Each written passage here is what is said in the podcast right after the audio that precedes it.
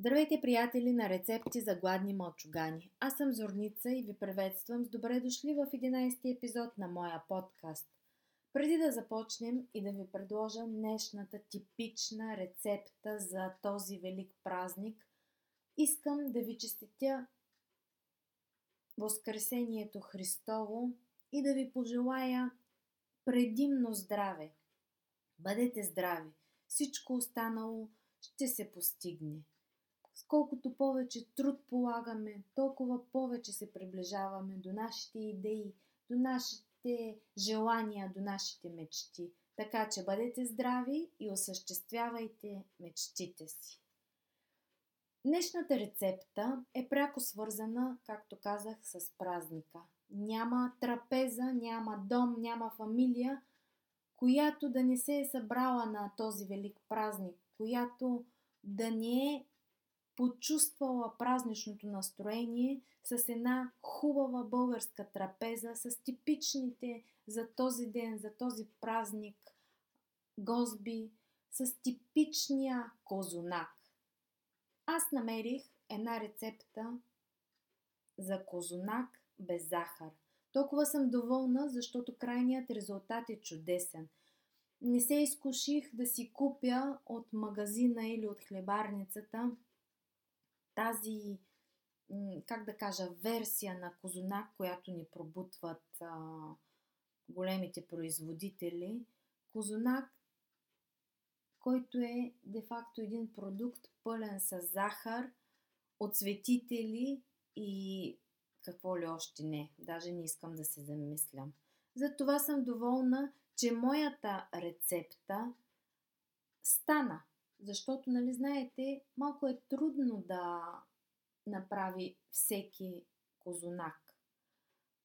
Аз не виждам защо винаги си казваме, о, козунака, той е голяма философия, той изисква търпение, трябва да го месиш в затоплено помещение. Ако дори лъхне или се отвори вратата, стане течение, веднага ще спадне, няма да бухне и така нататък и така на хиляди а, истории и митови с козунака. Може би имат право до една част. Технологията на козунака, на да омесиш едно козуначено тесто, наистина е чудно. Но аз използвах моя термомикс, който ми замеси тестото, така че сложих го да втаса в печката, което също е помощ а, и която предпазва до една степен тестото да не спадне или да не превтаса. Така че съм доволна от крайният резултат. Който ме следи в Инстаграм, ще кача снимки. Аз направих две версии на този кознак и на тази рецепта – две версии, защото в едната използвах обикновено бяло финно брашно, тип 500, а в другата използвах брашно от спелта, което не ми достигна и а, го смесих с малко царевично брашно. Една четвърт от а, мерната ми чайна чаша. Сложих царевично брашно.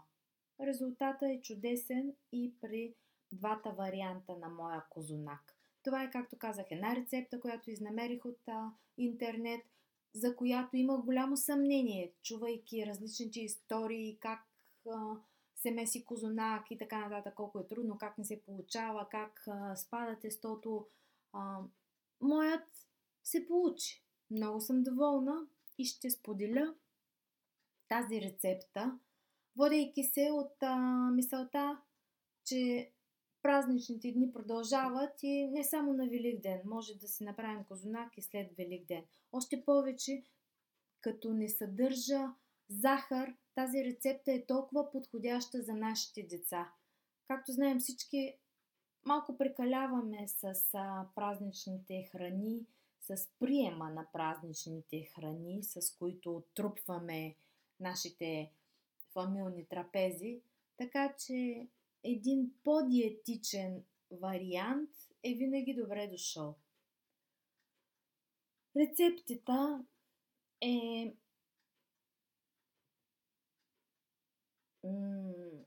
как да кажа, е много елементарна. Защото няма голямо количество продукти. Използваме една и една четвърт чайна чаша универсално бяло брашно. Една и една четвърт чайна чаша бяло пълнозърнесто брашно.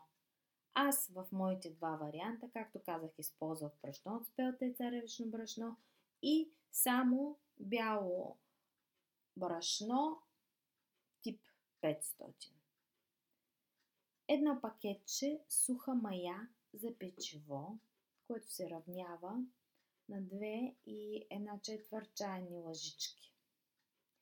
Една чайна лъжичка сол, 2 яйца, 2 трети чаша затоплено прясно мляко, 2 супени лъжици мед. В моя случай аз използвах сироп от форми, който е 100% натурален, няма грам добавена захар но ако нямате този сироп, може да използвате мед, може да използвате меласа. По принцип, идеята на този подсладител, който се добавя в тестото, в сместа, е да помогне на маята да ферментира.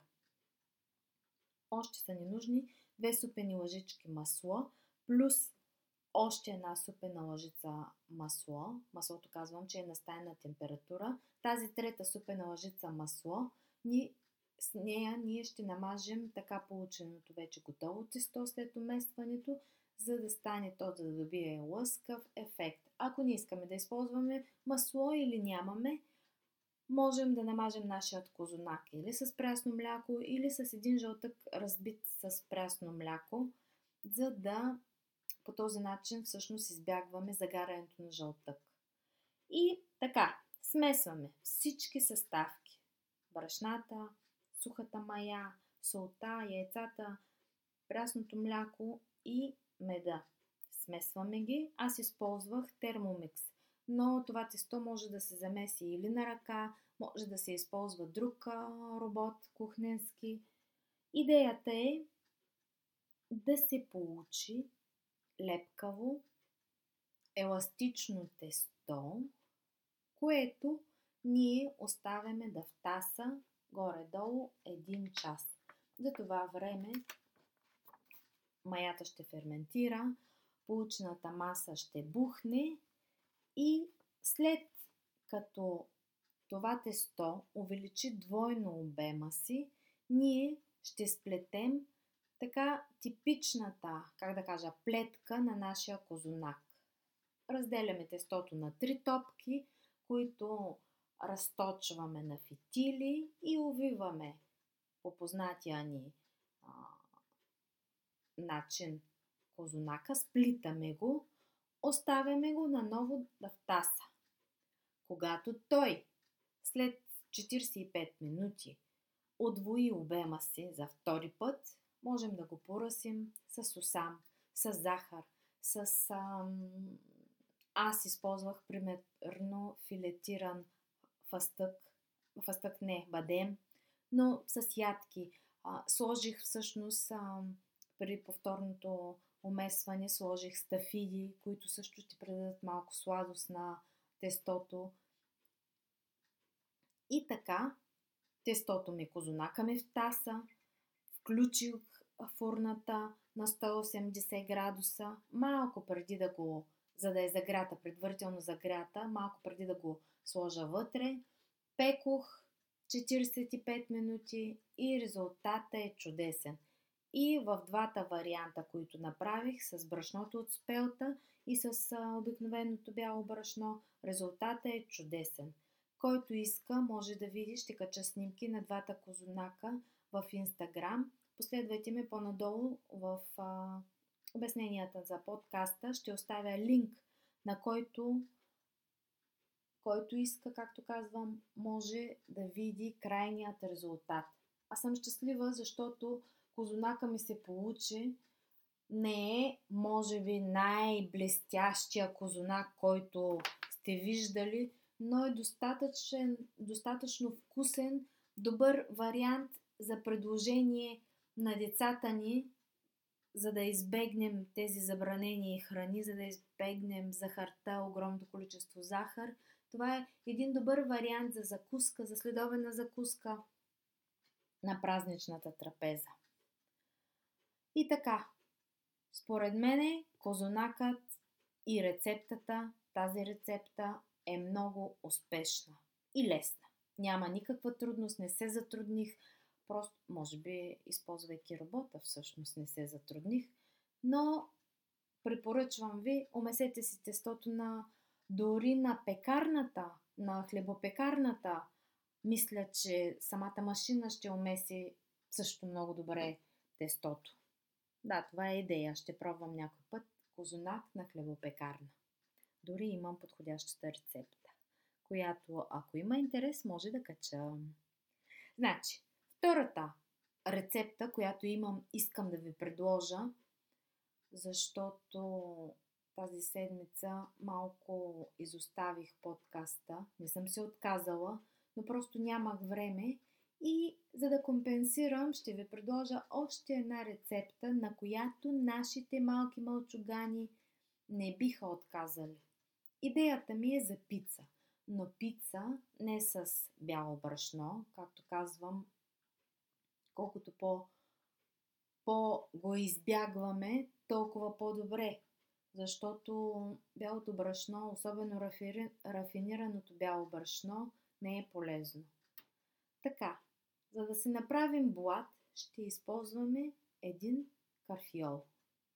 Рецептата е супер лесна, дори е подходяща за така известният кето режим, но в случая, за да избегнем мръщането на нашето дете, както знаем, със сигурност всяко едно дете, много малко са децата, които аз познавам и които да им харесва карфиола, същото въжи и за броколите – така че за да избегнем един протест, едно сърдене, едно хленчене, ами ще замаскираме карфиола, правейки един блат с него за пица, с същите а, продукти, които можем да сложим на една обикновена пица. Така че, необходимите ни продукти са 200 грама кашкавал, 300 грама карфиол, едно яйце, 70 грама доматена паста, риган или подправки по вкус и желание, 30 грама гъби, 120 грама сварено пилешко филе, 40 грама печени чушки, можем да сложим лук, можем да сложим кисела краставичка, маслини, по желание. Вие знаете вкуса на вашето дете, как му харесва пицата, така че експериментирайте.